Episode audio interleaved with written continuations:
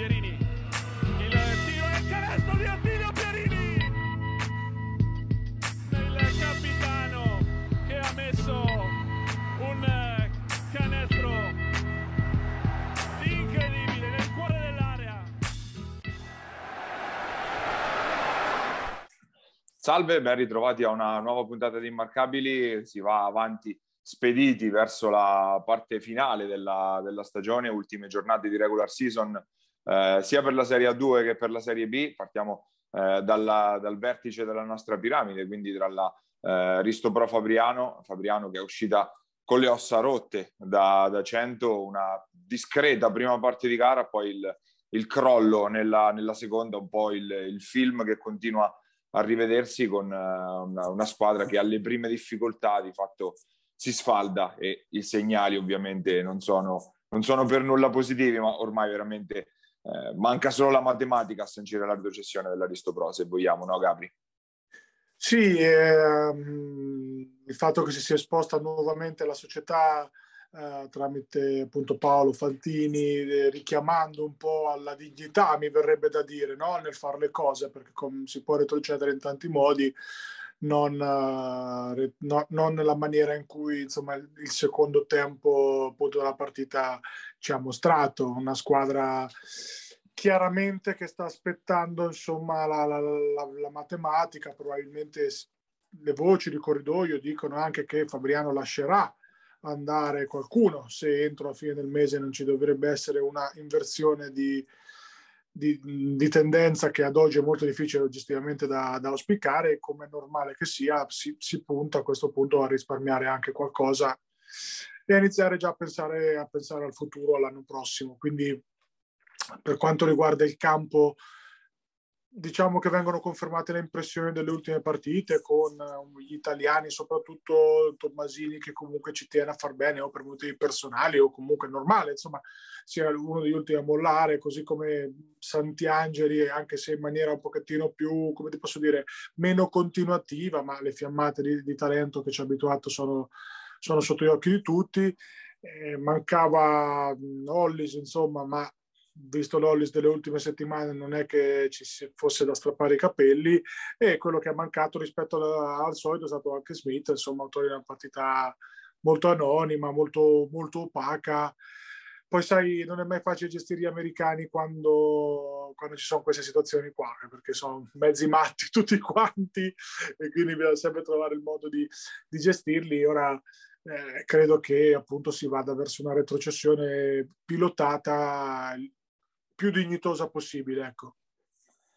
Classifica non è cambiata perché per Fabriano è meno 6 e scontri diretti contro con la Stella Azzurra, ma si assottiglia il numero eh, delle gare. Diciamo che ormai la soglia limite è quella delle prossime due o tre partite per cioè, cercare di fare almeno una o due vittorie e riaccendere un minimo la speranza, altrimenti eh, appunto la, la, la, voce che sta iniziando a girare è quella che, della quale parlavi giustamente Capri, eh, di probabilmente iniziare anche ad aprire un po' i recinti, nel senso che comunque gli americani possono ricollocarsi all'estero per uh, regolamento. Un'uscita, se non sbaglio, dovrebbe essere anche, ancora a disposizione a livello senior per il mercato italiano e uh, invece gli under sono liberabili sempre e comunque, quindi comunque qualche pezzo della, della squadra può, può, andare via. Per adesso tutto congelato perché comunque domenica c'è la partita casalinga con Latina, poi la regular season andrà in archivio con le partite con Verona e Chieti, è ovvio che se non vengono fuori almeno due vittorie da queste tre partite, proprio non, non si discute nemmeno. Chiaro che se dovessero arrivare,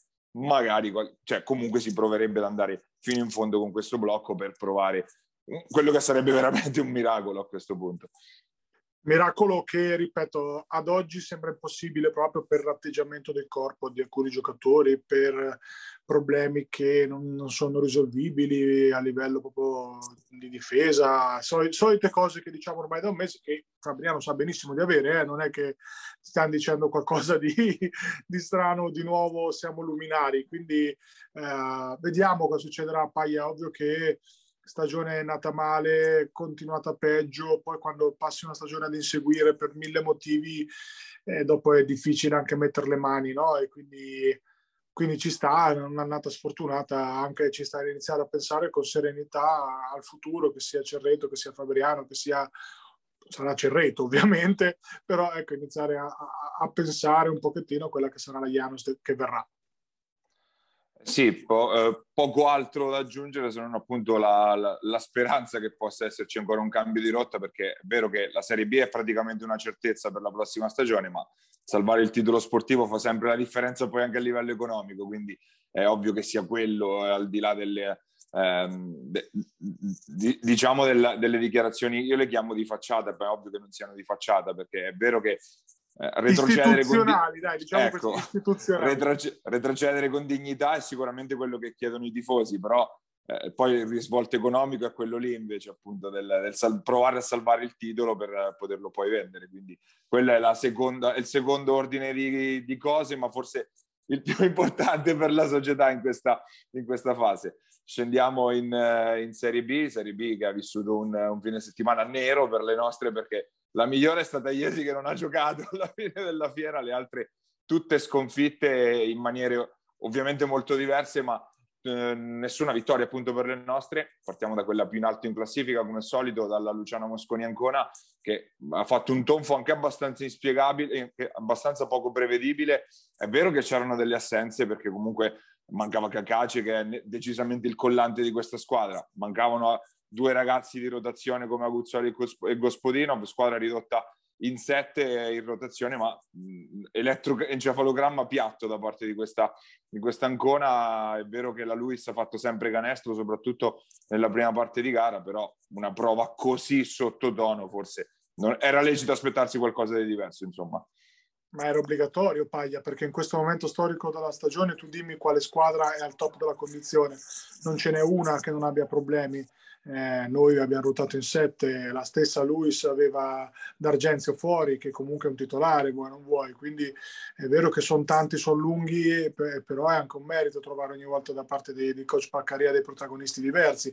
Qua c'è stato Legnini che ha fatto eh, pentole e coperchi ma c'è anche da dire che Barbon, che è un tiratore di striscia pazzesco, non ha fatto mai canestro pur tirando sempre coi piedi per terra, quindi va un po' a compensare. Diciamo che la difesa sul tiro perimetrale della di Ancona è stata una difesa eh, in, abbastanza impresentabile perché hanno tirato oltre i canestri che hanno fatto di sistema, ce ne sono stati almeno boh, 4-5 sbagliati con i piedi per terra da specialisti, quindi è stato proprio un problema di tutta la partita, non li hanno mai presi, non li hanno mai presi perché quando tu lanci in quintetto Anibaldi che fino a due settimane fa non poteva giocare, adesso è improvvisamente diventato anche di necessità, chiaramente. La necessità più che altro, certo. Certo, certo, però da, da, non giocare mai per tutto il campionato, poi ti trovi per necessità a giocare 35, Edoardo ha fatto una partita oggettivamente, a meno, cioè, solida ma con tanti errori, tante perse, tanti errorini, un, un, po' di braccino, come è normale che sia. Parliamo di un ragazzo che, ripeto, fino a due settimane fa non toccava il campo neanche in fotografia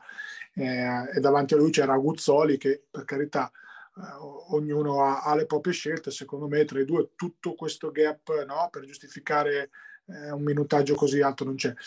Partito male perché appunto quando parti con due under in quintetto, anche Yannick Giombini è in netta involuzione rispetto a quello abbastanza scintillante delle ultime partite, poi prendi i parziali, i parziali con queste squadre qua poi fai fatica a riprenderli.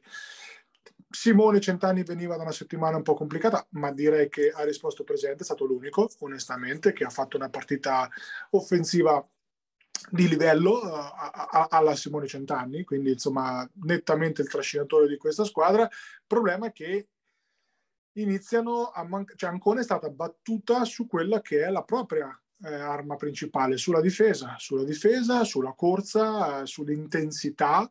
La Luis andava semplicemente il doppio, non li hanno presi mai.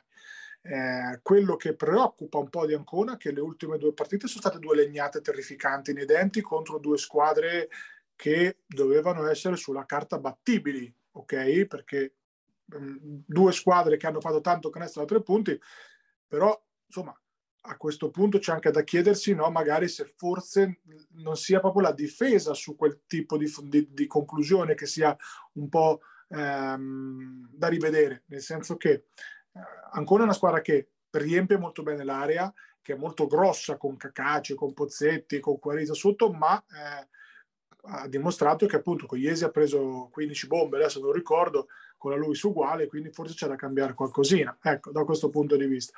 Al netto, ti ripeto, tutti gli infortuni che però Paglia vale, vale per tutti quanti, perché in questo momento non c'è una squadra, una squadra sana. Ehm, ha finito i jolly ancora, quelli che si erano guadagnati con tanto, con, con due imprese, un paio di imprese, l'ultima quella di Rimini, insomma, e pensare che due settimane fa era seconda, adesso ha due punti sopra l'ottavo posto, fa capire il discorso che dicevamo fin dall'inizio, che questo campionato non ti permette di sbagliare niente, soprattutto nelle parti alte della classifica, perché poi un conto è beccare la settima, un conto è beccare Agrigento con grande Chiara Stella e compagnia cantante, o Ruvo o Bisceglie, eh, cambia tanto, no? Paglia, quindi ancora deve stare attenta, deve invertire la, la tendenza da subito, ma eh, domenica arriva un avversario che direi che non dico proibitivo perché non c'è niente di proibitivo per questa ancora, però è molto complicato. Sì, eh, direi le, le, prossime tre di Ancona sono abbastanza complicate perché eh, Ancona va in trasferta a Rieti, poi c'è il, il derby casalingo con Senigallia e poi trasferta a Roseto, quindi tre partite decisamente difficili o, sicur- o, sicuramente comunque di livello più importante rispetto alle ultime due, dove io ci ho visto più che altro invece un'involuzione a livello offensivo, perché l'Ancona che ha fatto quella striscia di 3-4 vittorie consecutive, quella in cui, in, è, in cui, si è, lanciata nella parte alta della classifica, era un'Ancona che aveva trovato un modo di avere una coralità a livello offensivo che era diversa da quella dell'inizio di stagione. L'ho vista ritornare un po' indietro da questo punto di vista. C'è da capire quanto abbiano influito non tanto le, le assenze sulle rotazioni della domenica, quanto magari sul processo di avvicinamento settimanale allora alla partita. Magari quello può essere lo step lo step che può ritrovare strada facendo Ancona? Guarda, Ancona quest'anno non ha mai giocato bene in attacco, a parte quei, quei, break che abbiamo detto che hai sottolineato molto bene tu, però si è sempre aggrappata alla difesa, no? Una difesa che nei numeri è sempre è stata la migliore, per me non è mai stata la migliore del campionato, perché secondo me se parliamo di difesa proprio togliendo i numeri, Rieti, di cui poi parleremo poco, la Rieti NPC secondo me di livello superiore per intensità, per atletismo, per possibilità anche di, di intercambiare no, i quintetti piccoli, grandi, ma e mantenere sempre una grandissima intensità. Quindi al netto dei numeri che ovviamente dicono molto, ma non tutto, secondo me Rieti è la miglior difesa del campionato e Ancona è subito lì, eh? cioè, sia chiaro. In attacco non ha mai scintillato, quindi è ovvio che appena ti cala un pochettino la difesa, poi vengono fuori tutti, tutti i problemi offensivi. Sempre, ripeto, al netto che comunque sia, come dici tu, mancano tre giocatori, eh, chiaramente la qualità degli allenamenti è diversa, ma noi Paglia potremmo dire ampiamente la stessa cosa, ma come noi, come tutti, perché ripeto, è normale in questo momento avere degli acciacchi. Guardate Roseto stessa, insomma, al di là del Covid, quindi... Eh, chi, chi, chi, è che a marzo sta a posto? Eh, Sono son pochi. Quindi ti dico, campanello d'allarme sicuramente c'è perché questa squadra mi sembra fisicamente un po' provata. Ecco, Simon Pozzetti che l'anno scorso dominava a Senigallia, era uno dei quattro migliori del campionato, quest'anno è veramente in difficoltà, parte dalla panchina e Problemi anche di, legati alle, conseguenze del Covid per lui in questa fase, però ne parlavamo esatto. qualche giorno fa esatto. e mi diceva che sta facendo fatica da quel punto di vista. Anche. Non ha mai scintillato tutto l'anno Simo, ma Simo ragazzi è, è, uno veramente dei quattro più forti del girone, quindi è un problema anche di condizione, è evidente insomma no? che, che sia così, anche lo stesso Lollo Panzini che secondo me un po' si sta anche non dico risparmiando, però sa che conta a maggio, conta tra un po' e quindi lì secondo me rivedremo il Lollo, il, il playoff mode, però lo stesso Lollo comunque ormai è un po' che eh, diciamo si è, mh, mm, come posso dire, appiattito verso il basso rispetto alle punte, ha avuto delle, de, delle, giornate clamorose, non parlo di realizzazione, parlo proprio no, di presenza in campo, cioè quello che, che vedo adesso è una squadra un po' stanca, semplicemente un po' stanca, un po', un po' logora forse anche, no? che che è partita troppo forte, che ha, ha, spinto tantissimo, forse nel momento sbagliato. Ecco, mi viene da dire, specie quando magari ha una rotazione già di tuo non lunghissima. Però, ripeto, è una squadra di grandi campioni, esatto, che poi non lunghissima fino a un certo punto, perché poi abbiamo visto che eh, gli under stanno in campo e anche bene. Eh, ripeto, è una squadra di grandi campioni, di grande talento, che deve ritrovare un po' le sue certezze difensive che sono mancate ovviamente nelle ultime partite non è un caso che abbia sofferto contro squadre che giocano ad alto ritmo, perché è una squadra ancora che può prestare il fianco sia per costruzione che per modo di giocare a squadre che pressano, corrono, eh, fanno del run and gun, eh, lo sappiamo, insomma, e quindi ci può stare. Un'altra partita difficile potrebbe essere Senigallia da questo punto di vista, che per introdurre l'argomento invece è andata a giocare una partita bellissima no? ad Ozzano, di cui magari adesso parleremo. Sì, infatti se parliamo di sconfitte è ovvio che quella di Senigallia ad Ozzano invece sia completamente diversa, in primis perché ehm, and- Senigallia andava su un campo complicato dove hanno vinto in pochi e poi perché comunque è stata una partita vera in cui la Golden Gas se l'è giocata fino in fondo anche direi una Golden Gas in crescita rispetto a quella delle ultime settimane che ha ripreso un po' il filo del discorso di qualche, di qualche mese fa non ci è mancato molto per andare a prendersi una vittoria che avrebbe pesato non tanto proprio una tonnellata. Golden Gas che resta quindi nel gruppetto lì aggrappata al sesto, settimo, ottavo posto, raggiunta appunto anche da, eh, da Ozzano, ci sarà ancora da, da lottare, forse per, per, eh, si mettono un po' da parte i sogni di gloria, quelli di arrivare un po' più in alto di così con questa, con questa sconfitta, però insomma segnali chiaramente positivi dalla Golden Gas. Partita bellissima, Paglia, no? proprio godibile, proprio bella da vedere eh, ritmi alti, ma giocate anche individuali importantissime.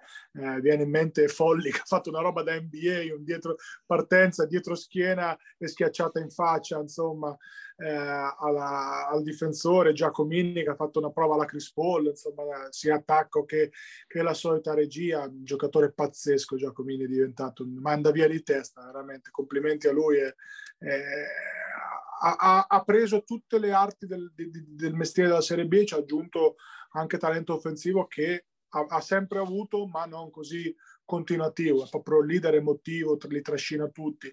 Giannini ha fatto una partita mediocre, se non brutta per tre quarti, poi alla fine, alla fine terzo, fine quarto ha fatto sempre canestro. Secondo me il problema di Senigallia in questo momento è Bedin.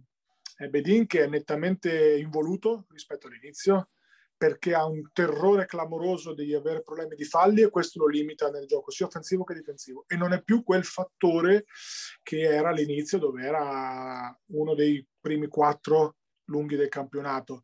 Eh, adesso è un po' involuto, eh, le squadre avversarie hanno capito che è attaccabile perché appunto tende a spendere falli, lo stesso problema di falli ce l'ha avuto Varaskin sta partita qua e quindi sai, quando mh, mm, ti mancano un po' questi due totem, poi vai a folate contro una squadra che gioca a un ritmo anche qui altissimo, che ha trovato un Chiappelli in serata di grazia anche in tiro a tre punti, con Ceparano che dimostra ancora una volta, anche lui partito male, poi finito molto bene, di essere forse l'under migliore del campionato e quindi è venuto fuori una partita da playoff bellissima, godibile, che Senigallia ha perso alla fine per dettagli fondamentalmente, no? per, per, dettagli e perché di là c'è Bonfiglio che è un closer, no? è uno di quei giocatori che ne ha viste di tutto, e ha messo la, la, la tripla difficile su un cambio insomma, per chiudere la partita, però ripeto, Senigallia che esce come sempre ormai da inizio anno tra gli applausi e che secondo me può ancora ambire invece con, perché non, è squadra da impresa Senigallia, cioè è squadra che le può cacciare un paio, di, un paio di imprese, secondo me può ancora ambire un piazzamento nobile che sarebbe un risultato straordinario, onestamente.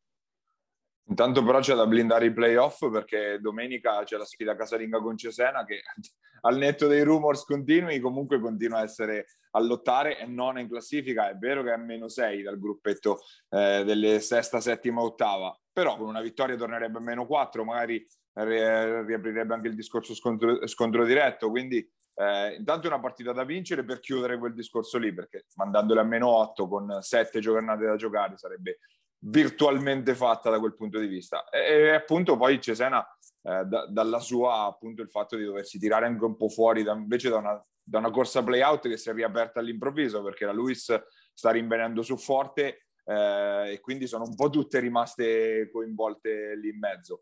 Eh, cambiando invece il discorso, passando alle ultime due della classe, perché eh, Civitanova e Montegranaro di fatto poss- possiamo fare anche un discorso unico perché forse i casi si assomigliano anche tutte e due sfidavano le due squadre di Rieti, Sudor fuori casa mh, dalla Real Sebastiani, Virtus in casa contro la Chi Energia, tutte e due con qualche acciacco, tutte e due hanno rimediato una legnata che segna un bel passo indietro per entrambe sotto il punto di vista delle prestazioni.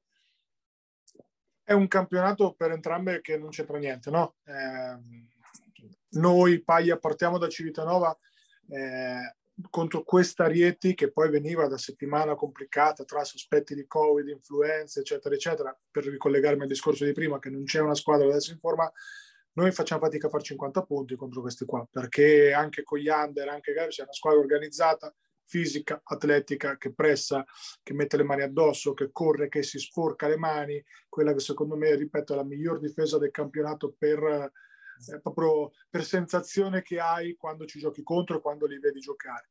Poi offensivamente magari non sono brillantissimi, però trovano sempre qualcosina da qualcuno. In questo caso Tiberti ha fatto un po' quello che voleva, quindi eh, Tiberti tra l'altro eh, direi a- abbastanza diversa questa versione di Tiberti da quella che abbiamo visto nel finale di stagione dell'anno scorso a Teramo, per fare un esempio. Cioè, questo, questo Tiberti è un giocatore come dicevamo insomma a inizio anno che poteva fare un salto di qualità perché a tocco da fuori, fuori intendo insomma fino a diciamo tiro libero, eh, dal, dal, mid range, eh, è comunque grosso sotto, deve migliorare in difesa sicuramente ma può diventare un ancora di ragazzi. Comunque Gabri, adesso stavo guardando al volo, anche numericamente Riedi è la squadra che subisce meno punti in campionato, 63,7, Ancona 64,5, siamo lì però è comunque sopra Riedi. Eh, vedi, io questa è una statistica che non avevo visto, secondo me Rieti, ma io ho avuto tutto l'anno la sensazione che poi la squadra di Cecca è sempre molto, molto difensiva da questo punto di vista, non, magari non scintillante in attacco, però le squadre di Cecca difendono, picchiano e, e, e, te le fanno sudare. Quindi parliamo di una partita Spaglia che sostanzialmente non c'è stata, noi senza Dessì venivamo da settimane in cui abbiamo fatto fatica a fare 5 contro 5, quindi c'è poco da dire, una superiorità netta, chiara, evidente dal primo minuto, non parlerei neanche di passi indietro, parlerei proprio di un campionato completamente diverso che con Civitanova e con Sutor, per cui va lo stesso discorso, non c'entra niente, cioè le partite da vincere per, sia per Civitanova che Sutor arrivano più avanti e si parla di Luis, Cesena, Faenza, Giulianova per quello che riguarda la Sutor, di cui magari parleremo un attimo della situazione di Giulianova che credo meriti un, un piccolo focus. Sì, intanto completo il quadro ricordando che nel fine settimana la Sutor ha una partita molto importante in casa contro la Raggi Solaris Faenza e può essere una di quelle, non dico col circoletto rosso, ma sicuramente abbordabile. Per la Virtus ben altro discorso perché c'è la trasferta sul campo della capolista Roseto che viene sì dalla partita rinviata contro Iesi per problemi di Covid, però parliamo come è un po' il caso, lo stesso caso della Chi Energia Rieti, squadre con livelli talmente tanto differenti che anche con due o tre assenze poi riescono in qualche modo a mantenerlo quel gap o magari assottigliarlo ma non in maniera, in maniera significativa. Caso Giulianova ormai è esploso fragorosamente e domenica peraltro se l'è anche giocata fin quanto ha potuto eh, la, la, Giulia Basket in cinque più i ragazzini del settore giovanile Motta ha referto ma eh, infortunato non potrà rientrare se non sbaglio fino prima della fine della stagione quindi ha veramente fatto una, una semi impresa a giocarsela, a giocarsela fino in fondo, però è chiaro che eh, è andato via anche Cianci, gli under sono comunque liberabili sempre e chi potrà penso se ne andrà. Eh, ora c'è stata la richiesta di inversione del campo per la partita della, di questo fine settimana con Rimini ufficialmente per questioni legate al Covid, ma la, la richiesta a quello che è trapelato sembra sia stata richiesta a Rimini di poter dividere l'incasso per poter eh, avere insomma qualche, qualche eurino in più da mettere in cassa, quindi situazione davvero davvero difficile in casa, in casa Giulianova e è inevitabile che tanto a Montegranaro quanto a Civitanova si guardi a quella situazione lì, intanto per la squadra che dovrebbe scivolare verso l'ultimo posto, perché il rischio concreto, concreto è che la squadra non lo finisca la, la stagione e in ogni caso magari che non vinca più da qua alla fine. E c'è anche lo scontro diretto su Giulianova di mezzo, quindi situazione molto molto calda quella in riva, in riva all'Adriatico, diciamo. L'avevamo detto una paia anche prima che esplodesse il caso, quando c'erano i rumors che secondo me Giulianova non avrebbe più vinto una partita e credo che sarà così.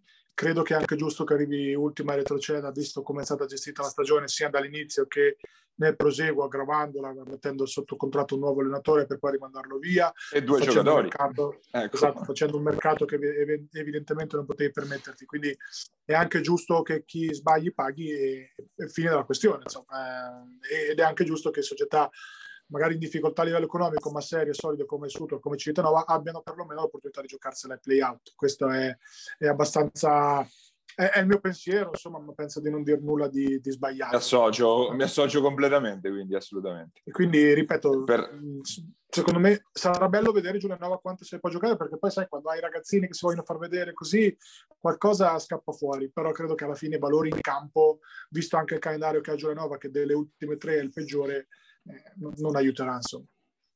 No, ma anche appunto perché giocando in 5 sì, puoi reggere 20, 25, esatto. 30 minuti, poi alla fine è chiaro che lasci qualcosa e um, coach Domizioli ha mandato in campo anche i ragazzini proprio del settore giovanile di Giulianova per poter, poter avere qualche rotazione in più al di là dei, ormai dei, dei pochi senior rimasti, sono rimasti eh, Caverni, Milani, Pierucci più eh, Bischetti e Buscaroli se non sbaglio, quindi veramente difficile obiettivamente andare avanti in questa maniera. Giulianova, appunto, come dicevamo, eh, sfiderà Rimini nel prossimo fine settimana e um, noi adesso chiudiamo la nostra parentesi dedicata alla Serie B. Ci affacciamo al cielo, facciamo già con la nostra intervista di questa settimana perché abbiamo uno dei santoni del campionato di Serie C Gold, il coach del, del Pisaurum Pesaro, Maurizio Surico. Andiamo ad ascoltarlo.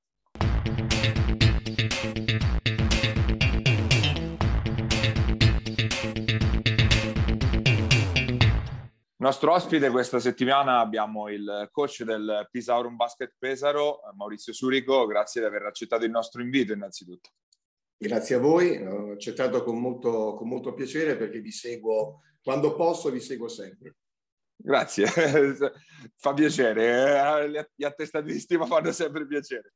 Parliamo ovviamente innanzitutto della situazione del, della vostra squadra, del Pisaurum. Nell'ultimo periodo anche travolti dalle assenze, dai problemi. Ci racconti un po' anche quello che è successo un po' durante tutta la stagione del Pisaurum, partiti fortissimo, poi ecco, che cosa è successo?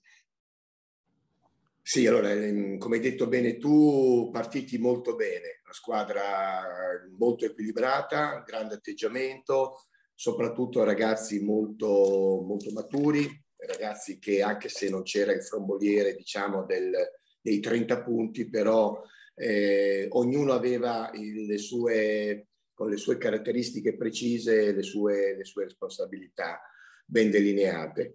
Poi è arrivata um, l'offerta a Gianluca Pierucci e ci è sembrato giusto fargli provare questa, eh, questa esperienza e ci siamo ritrovati un pochettino sbilanciati. È arrivato Joel Myers il problema è che Myers purtroppo, a parte le prime due partite, poi non l'abbiamo eh, avuto per niente. Quindi, insomma, eh, di fatto è stata una squadra un pochettino, eh, come dire, eh, penalizzata da questa situazione.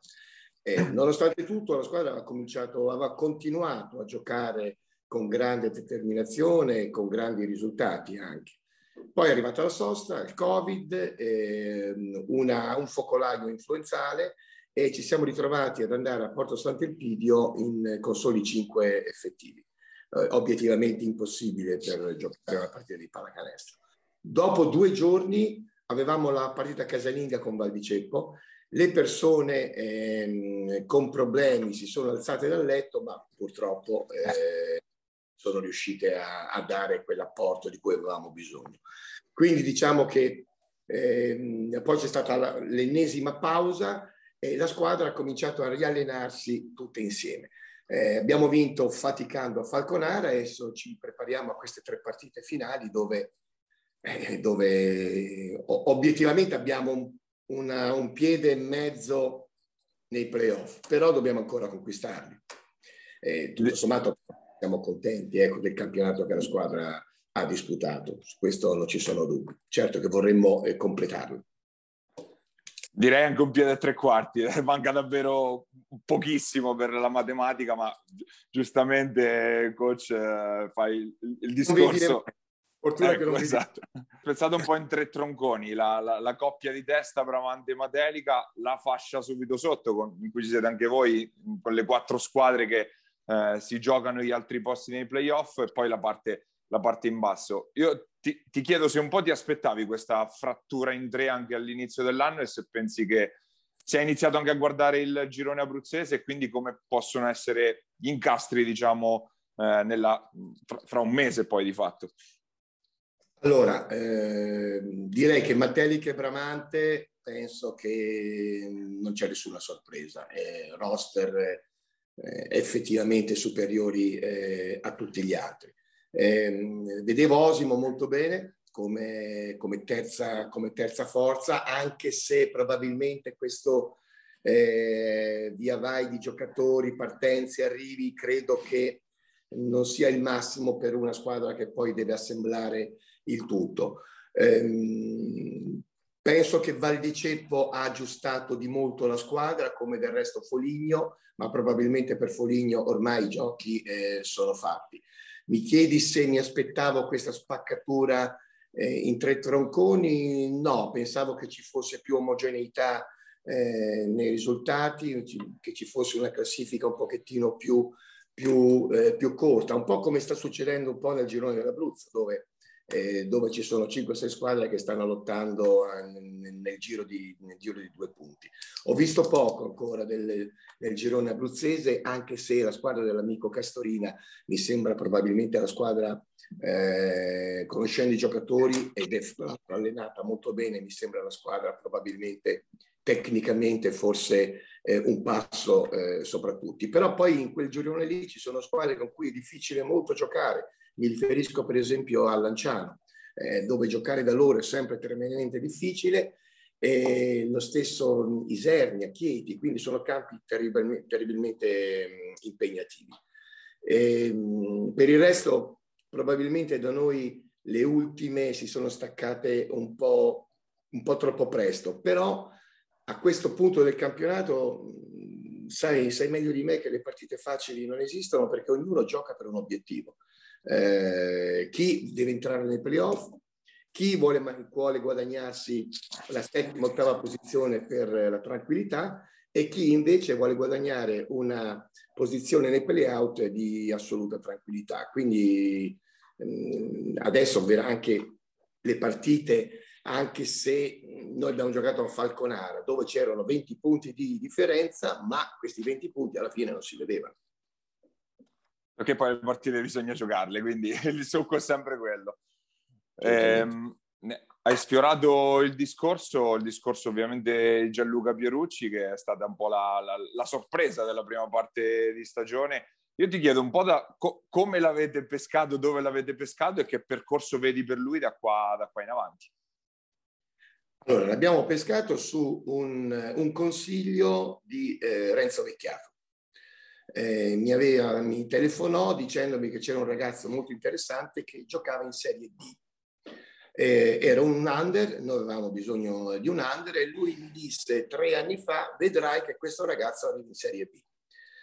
Eh, devo essere onesto, il primo anno lui si presentò come un playmaker, ma il primo anno, i primi mesi, perdeva 7-8 palloni a partita eh, no, a partita, cioè nei minuti in cui lui era dentro, quindi eh, questo, mm, questo, creò un po' eh, qualche perplessità.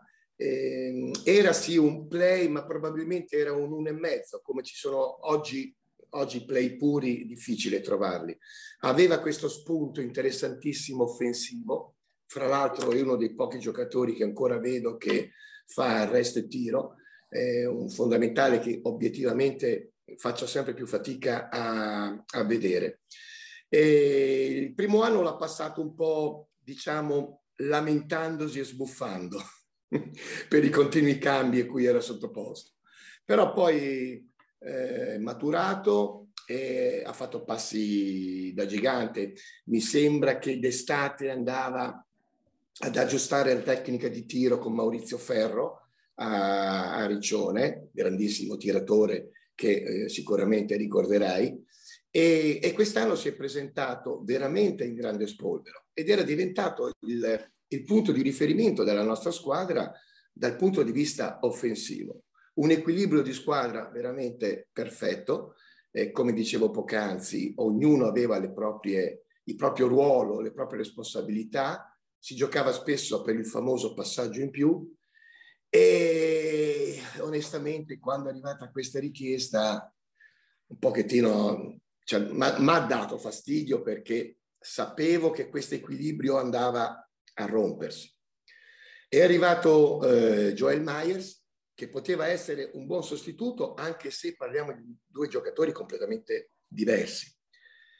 E, e il problema è che si è fatto male, si è infortunato subito eh, e non è neanche pronto al rientro. Quindi io credo che se ci sarà, ci sarà l'ultima di campionato e verrà buono per i playoff tu ormai Maurizio da, da, tanti anni sei tornato di base a Pesaro, Pesaro che al di là della VL sotto c'è un, un sottobosco ricchissimo di società, dal Pisaurum, Bramante, Loreto, Basche Giovani, insomma vabbè, le conosciamo, le conosciamo tutte.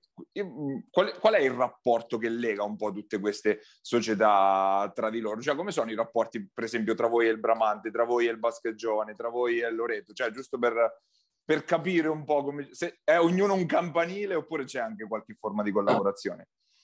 Io, come, come tu saprai, io ho vissuto 18 anni in Toscana e fra l'altro gran parte della mia pallacanestro l'ho, l'ho vissuta là, con tanta Serie B, Serie C, Castelferentino, San Giovanni Valdarno, Cecina e tu sai che la Toscana è la città dei comuni, eh, grande eh, città la regione del Paio, quindi grandi, grandi conflitti fra, fra, società.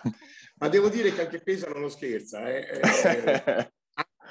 eh anche se poi alla fine ci conosciamo tutti, perché comunque io sono, sono cresciuto, sono di estrazione pesarese, quindi eh, ho vissuto sempre qui, dei giovanili, li ho giocati qui.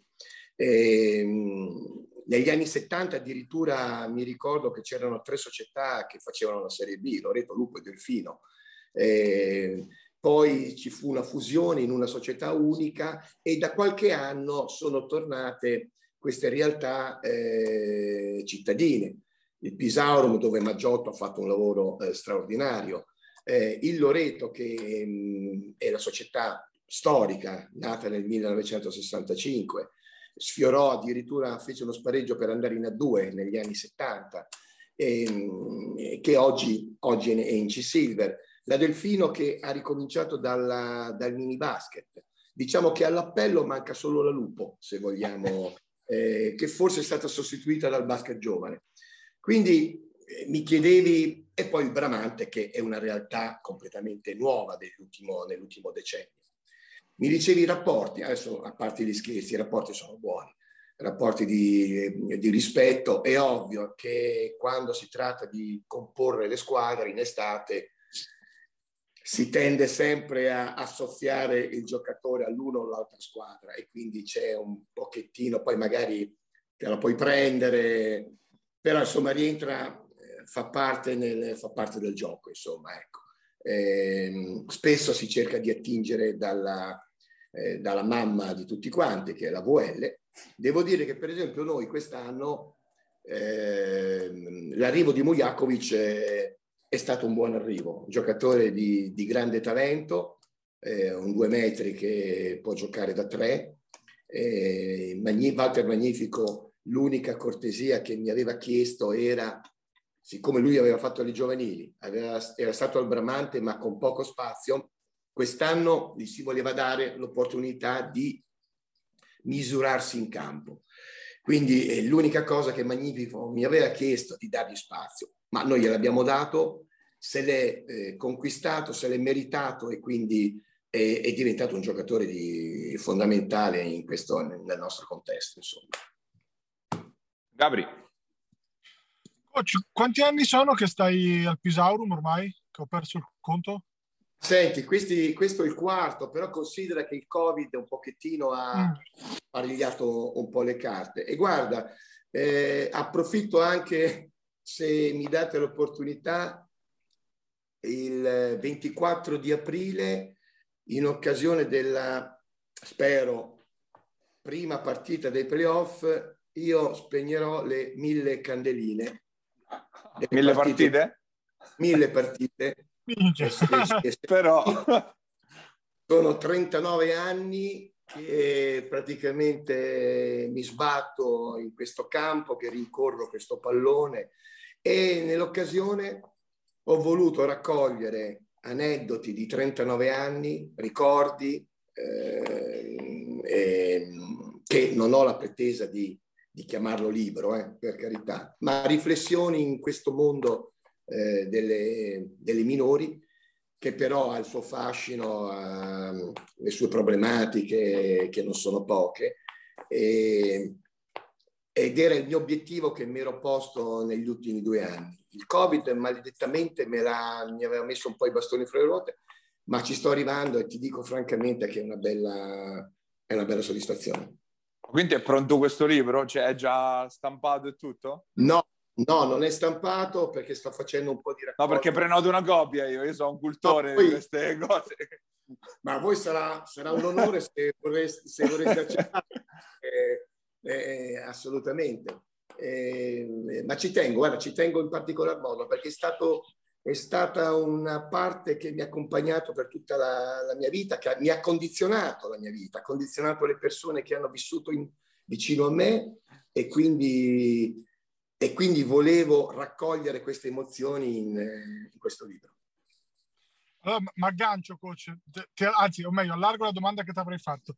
La domanda che ti avrei fatto è come si fa a rimanere quattro anni nello stesso posto, mantenendo, costruendo sempre comunque squadre importanti, squadre competitive, anche quando hai avuto oggettivamente budget un pochettino più basso, insomma, eh, rispetto magari quest'anno. E te l'allargo ancora dicendo come si fa a, a, mantenere la motivazione così alta dopo mille partite di, di allenate, eh. insomma.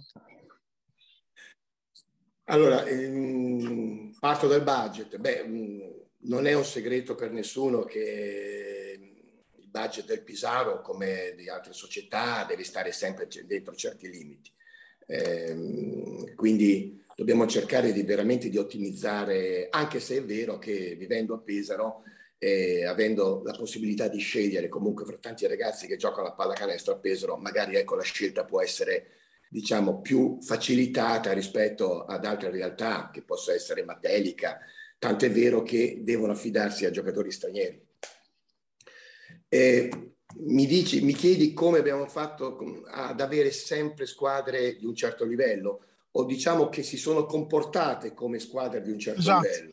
Esatto. esatto. Ma ho sempre, almeno per quello che mi riguarda, ho sempre cercato di andare sulla persona eh, sull'amicizia fra i giocatori, perché poi alla fine il risultato te lo dà lo spogliatoio.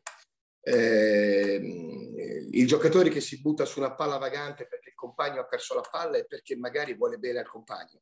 Eh, l'anno scorso, per esempio, che avevamo fatto delle scelte un pochettino forse più discutibili, c'era più talento, sicuramente più talento, ma non c'era grande eh, eh, unità nella squadra e, e, questo si percepiva.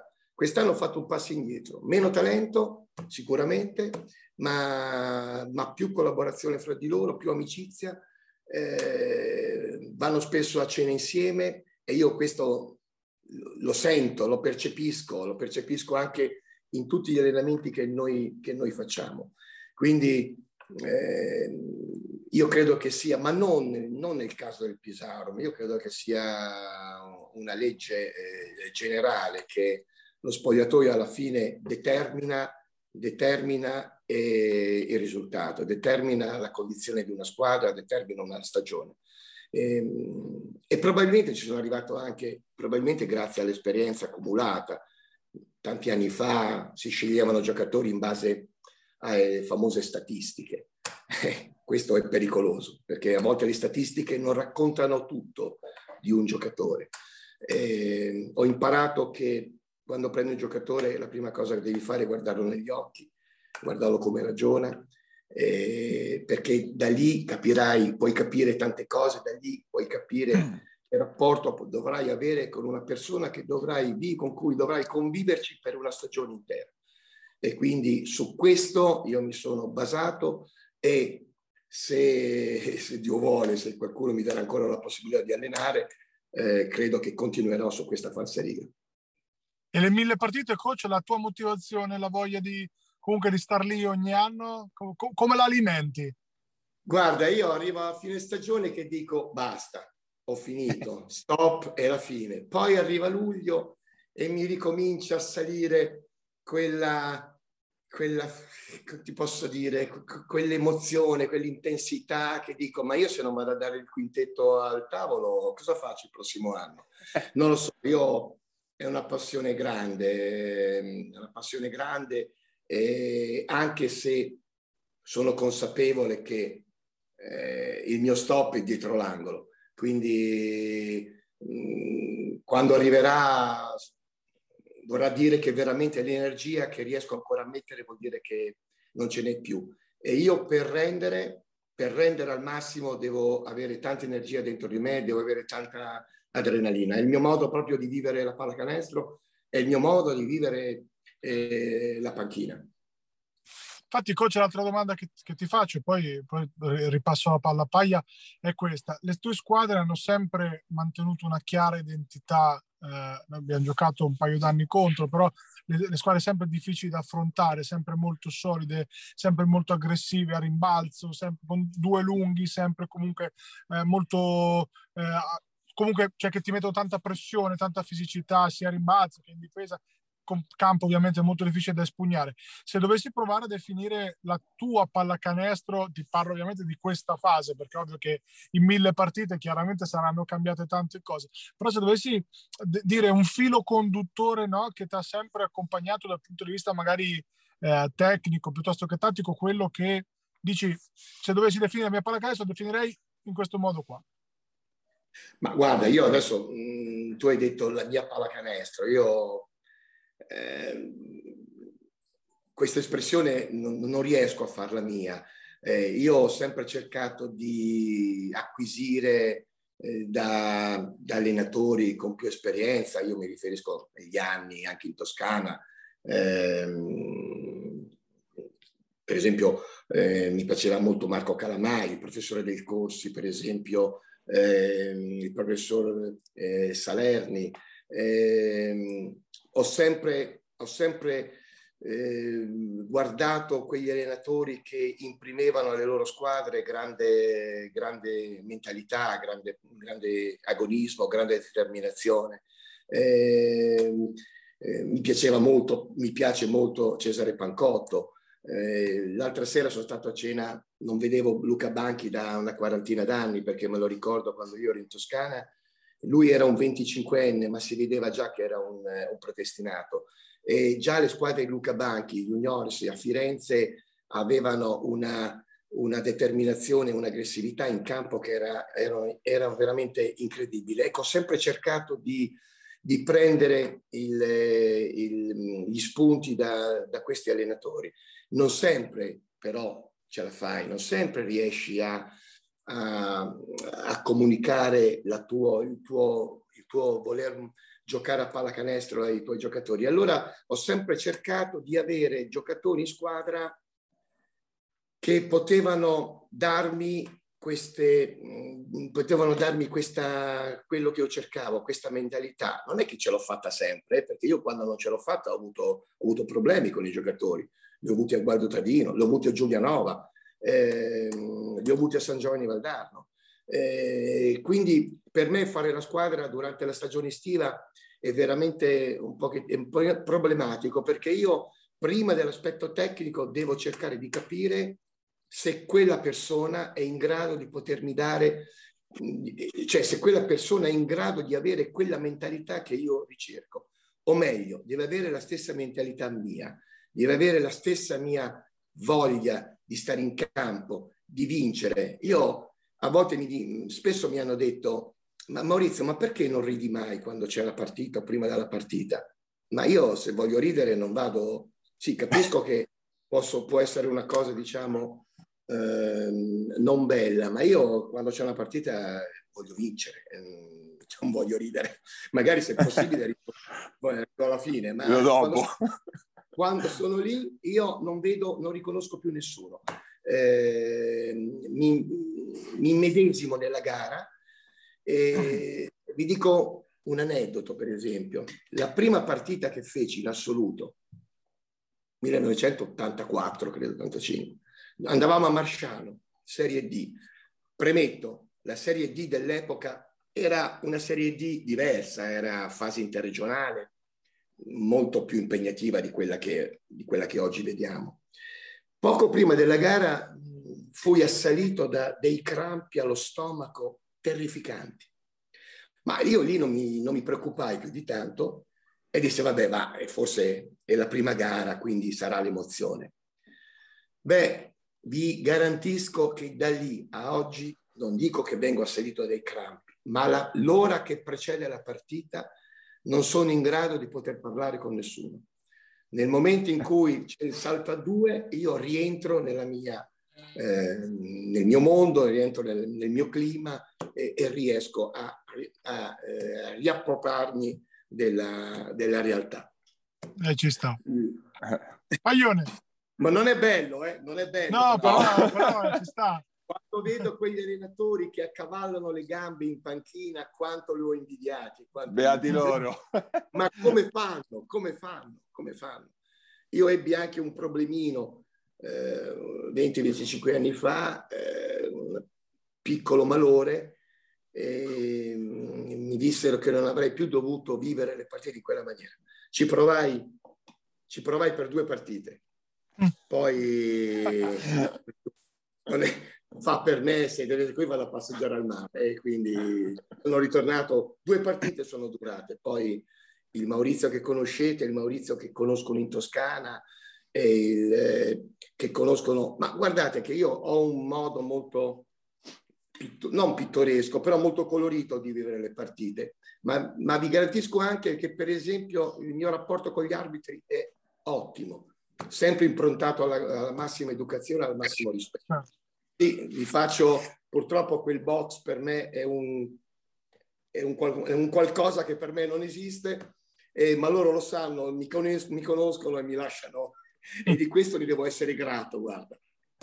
Scusate, mi sono un po' allargato. Eh, nel... No, no, va, no, bene, va bene. Va bene. Paglia, chiudi se vuoi. Io chiudo, coach, e poi per gli altri aneddoti aspettiamo il libro, quindi no.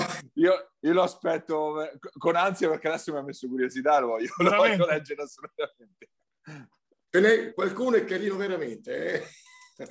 qualcuno, è car- qualcuno, è carino ed è drammatico, diciamo, nella maniera però, diciamo, più, eh, più tenera della, della parola, insomma, ecco.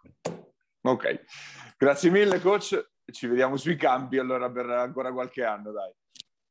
Io vi ringrazio e volevo, soprattutto volevo ringraziarvi perché non sapevo che eh, me l'aveva detto un giocatore della mia squadra, eh, non sapevo che mi avevate eh, menzionato, mi, aveva fatto, mi, avevate fatto una menzione eh, di privilegio, diciamo, a, mi sembra dicembre, gennaio, e, e, quindi di questo io insomma ve ne sono grato, vi voglio ringraziare della stima che mi avete dimostrato. È tutta meritata, coach, noi tutta non meritata, esatto. niente a nessuno. Esatto. Quindi... Non facciamo, scon- non facciamo sconti, ma quando c'è da dare meriti quando... li, li, diamo, insomma. Grazie ragazzi. Grazie mille, coach. Grazie mille. Ciao, coach. Buon lavoro. Complimenti a voi. Grazie. Ciao, ciao, ciao.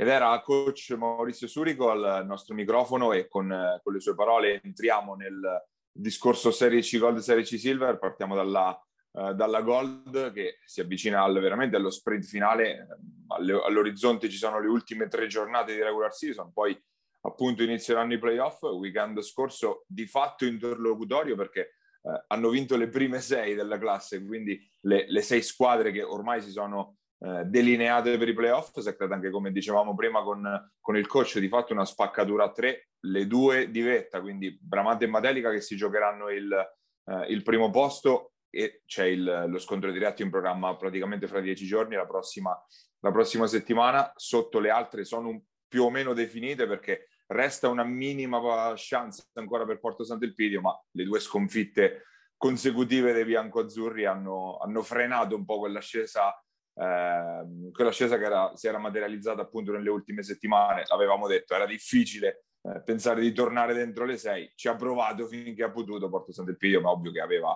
margini di errore davvero, davvero risicatissimi. E devo dire che io ci avevo creduto, no? Paia ero abbastanza convinto che ce la potessero fare, però questi ultimi due scivoloni, insomma, eh, al di là di quello magari eh, con Bramante, se ricordo bene, che chiaramente era proprio pronosticabile, però diciamo che deve essere un ruolino perfetto. E secondo me Sant'Elpidio è un po' la delusione di questa stagione in relazione alla squadra, in relazione anche al budget, insomma all'investimento di, di Fabi durante la stagione, quindi probabilmente andrà fatto un, un ragionamento intorno insomma a, quello che è stato fatto, che al netto degli infortuni, però comunque sia era un progetto partito con ben altri, no? con, ben altri con ben altre ambizioni. Eh, abbiamo detto abbastanza tutto, insomma, eh, di quello che riguarda la C-Gold, con questa bramante matelica a braccetto verso i playoff. Parleremo, abbiamo parlato con Surico di, di, di Pisauron che eh, al netto appunto anche qui dei tanti infortuni che valgono per tutti come sempre, insomma alla fine il campionato esprime sempre i suoi valori, eh, comunque secondo me è la terza quarta forza, c'è da registrare comunque Osimo che torna saldamente al terzo posto, lo fa bene, lo fa insomma si arriva ai playoff nella maniera eh, diciamo migliore possibile, quindi c'è curiosità per vedere chi possa eh, fare qualche scherzetto, no? qualche qualche sorpresa in quello che secondo me sarà un primo turno di playoff col girone eh, pescarese, anche un po' come ci ha detto appunto il coach, girone pes- insomma, abruzzese, perdonatemi. Eh, comunque, secondo me abbastanza equilibrato perché ha un po' il fattore campo, un po' comunque ci sono squadre con tanti stranieri importanti. Secondo me sono più buoni gli stranieri del girone abruzzese rispetto agli stranieri nostri, ti parlo di media, ok, lascia stare le punte. Secondo me non sarà facile per nessuna delle nostre fare, fare bene, insomma, anche se probabilmente Bramante e Pescara restano due favoriti. E tra l'altro in settimana sono state rese note anche se, ne erano un po' perse le tracce, le semifinali della, uh, della Coppa Italia, che quindi è riemersa per questo finale di stagione. Uh, Matelica Foligno e Bramante Osimo si giocheranno uh, il mercoledì precedente al weekend di Pasqua. Può, può, essere anche interessante, soprattutto per Bramante e Matelica, che con i primi due posti, ricordiamo, entrano in, in corsa direttamente ai quarti di finale dei playoff. Quindi non so, Gabri, secondo te può essere utile anche per tenere alta la forma, diciamo, perché comunque restano due o tre settimane in cui queste due squadre restano ferme, di fatto. Se, vogliamo, se vogliamo trovare un'utilità a questa coppa, gliela troviamo. in un modo o nell'altro facciamo finta di sì. Io sono sempre dell'idea che le partite eh, che non hanno una reale valenza sportiva sono comode se te le vai a cercare. Esempio, magari Matelica voleva fare l'amichevole con, dico una roba a caso, una squadra di Serie B in un giorno che volevano loro. Uh, sai, sono sempre pro e contro, insomma, resta il fatto che di sta coppa nessuno ne sentiva l'utilità prima, per come è stata gestita peggio mi sento, per come sta concludendo a distanza di mesi con roster diversi, con valori completamente sottodimensionati, è proprio una, una fesseria, parliamoci chiaramente, insomma, è una roba inutile. Dai, io spezzo la lancia per l'idea iniziale, perché comunque avere certo. una pre- pre-season organizzata come certo. sempre fa comodo un po' a tutti. Portarla bello. oltre, por- portarla bello. oltre ovviamente eh, l'abbiamo eh, esatto. visto poi. Ecco perché alla fine, come abbiamo detto, come per la Serie B, quella Supercoppa ha fatto comodo a tutti, è stata anche bella, soprattutto è stata una manifestazione che nel finale è stata anche bella da vedere, perché le partite comunque, ok, erano diciamo amichevoli organizzate, ma poi quando c'è una coppettina anche così in palio reale, no? Alla fine sono state partite vere, insomma, anche se poi abbiamo visto che l'ha vinta Faenza, che adesso sta lottando per i play-out, per salvarsi, quindi i valori poi cambiano radicalmente. Però ecco, arrivare adesso ad aprile con una roba che non c'ha più senso, probabilmente non c'ha senso. Però la nostra posizione è questa da, dal giorno uno, via. Se altro siamo coerenti. Assolutamente, su quello, su quello proprio non è cambiata mai la posizione, quindi quello è sicuro. Eh, passiamo alla, alla, Serie C Silver, invece altro turno eh, dove tra l'altro è spiccato il rinvio della partita della capolista Porto Recanati, le altre ne hanno eh, diciamo tutti approfittato perché le, le, squadre subito a ridosso sono andate tutte a segno, quindi eh, San Marino e Montemarciano in primis, in coda non ha fatto scherzi Tolentino che è andato a vincere ad Acqualagna in maniera nettissima, ma abbiamo detto Acqualagna ormai in smobilitazione totale, il resto diciamo non ci sono stati, è stato un weekend abbastanza piatto direi da questo punto di vista sì, tra sì, Gold sì. e Silver, esatto. ci sono stati grandi grandi exploit, grandi prestazioni, tra quelle singole sottolineo quello di Amoroso che ormai però a Trentelli ci, ci ha vinto abbastanza bene, quindi no, neanche quella fa troppo notizia. Ecco. La novità forse è che Maggiotto ha fatto tre, una partitaccia, quella forse esatto. potrebbe essere l'unica notizia di giornata, no? con, con sì, Montemarciano sì. che ha vinto, ha vinto bene lo stesso, no? con, con un Paiola comunque che ha dato una bella mano, quindi alla fine eh, resta una squadra con enorme talento negli esterni, insomma, eh, il resto veramente poca cosa, però eh, una, una C-Silver che comunque è abbastanza equilibrata come era lecito aspettarsi eh, al netto ovviamente del, degli acqualagni e mobilitazione come già detto tu Tolentino ha fatto il suo andando a vincere anche perché adesso insomma eh, le partite da vincere eh, diventano sempre meno e cioè, diciamo che la cosa più interessante appunto di questo weekend, se proprio vogliamo farci una risata, è stata sta, una prestazione non da Maggiotto di Maggiotto, ma anche lui, voglio dire, ogni tanto deve anche eh, rifiattare. C'è da dire, mh, per spezzare anche qui una lancia, che se Montemarciano vince abbastanza bene con un Maggiotto così, dimostra di essere una squadra comunque profonda, con del talento, non Maggiotto centrica e sono curioso di vederli, di vederli ai playoff. Ecco e anche di vederli sabato perché comunque c'è la sfida Montemarciano-Porto Recanati che è ovviamente la partita di cartello del prossimo fine settimana sia perché a livello di classifica può provare ad accorciare un minimo a Montemarciano anche se comunque mancano quattro partite al termine della regular season e in più l'Attila ne ha neanche una da recuperare. Però soprattutto è anche c'è anche la voglia di rivalsa rispetto a quella sconfitta netta credo della, dell'andata che probabilmente l'aveva un po' battezzata, eh, finisce la corsa per il primo posto, invece poi è stata, è stata diversa la cosa, però ovviamente è chiaro che penso Montemarciano voglia almeno dare una risposta a quella, a quella prestazione lì gli statement, i famosi statement game che piacciono tanto a me, no? sono quelle partite lì in cui non conta tanto il risultato, ma conta anche, cioè ovviamente conta, ma è più importante il messaggio che mandi, come stai in campo, come ti accoppi. Eh, Attila che dovrebbe aver recuperato un po' gli acciaccati, quindi potrebbe presentarsi, non dico a completo, ma in uno stato di forma sicuramente maggiore. Eh, c'è sicuramente curiosità per la partita di cartello, però ripeto, eh, sono tanti gli incroci interessanti insomma di, di questa C-Silver, anche nella parte un pochettino più bassa, con Urbani e Perugia che rinvengono forti, con Recanati che ha perso un po' il treno e come diciamo la settimana scorsa non, non dovesse diciamo rientrare nei playoff, cosa che in teoria diciamo c'è il rischio, però hanno, hanno possibilità chiaramente di entrarci, sarebbe un po' una delusione e anche qua, come giustamente tu sottolinei, Paia era lecito aspettarsi da Ludo che Chiorri un impatto diverso no? per questa Recanati, invece stranamente ancora è abbastanza è abbastanza cheto. Eh, non so, mi viene da dire che magari le ultime stagioni, le ultime due o tre stagioni tra Mestre, Venezia dove era stato e anche a Falconaro ha giocato da playmaker, poi si chiede di fare un pochettino più lo score, non vorrei che si fosse disabituato. Disabituato. Sempre, che per Ludo non fa canestro, Paradosso, poco, è, una follia, esatto, esatto. Però insomma alla fine boh, mi viene da dire quello, però ecco, insomma, al di là de- delle battute saranno quattro giornate interessanti per stabilire una griglia playoff e playout che poi ci porterà alla fase calda che mi aspetto mi aspetto molto interessante. Sì, pre- anche qui prime sei più o meno blindate, scorrendo la classifica, Recanati è settima a quota 20, ma a meno 6 dal sesto posto, quindi di fatto fuori dai giochi per arrivare più in alto.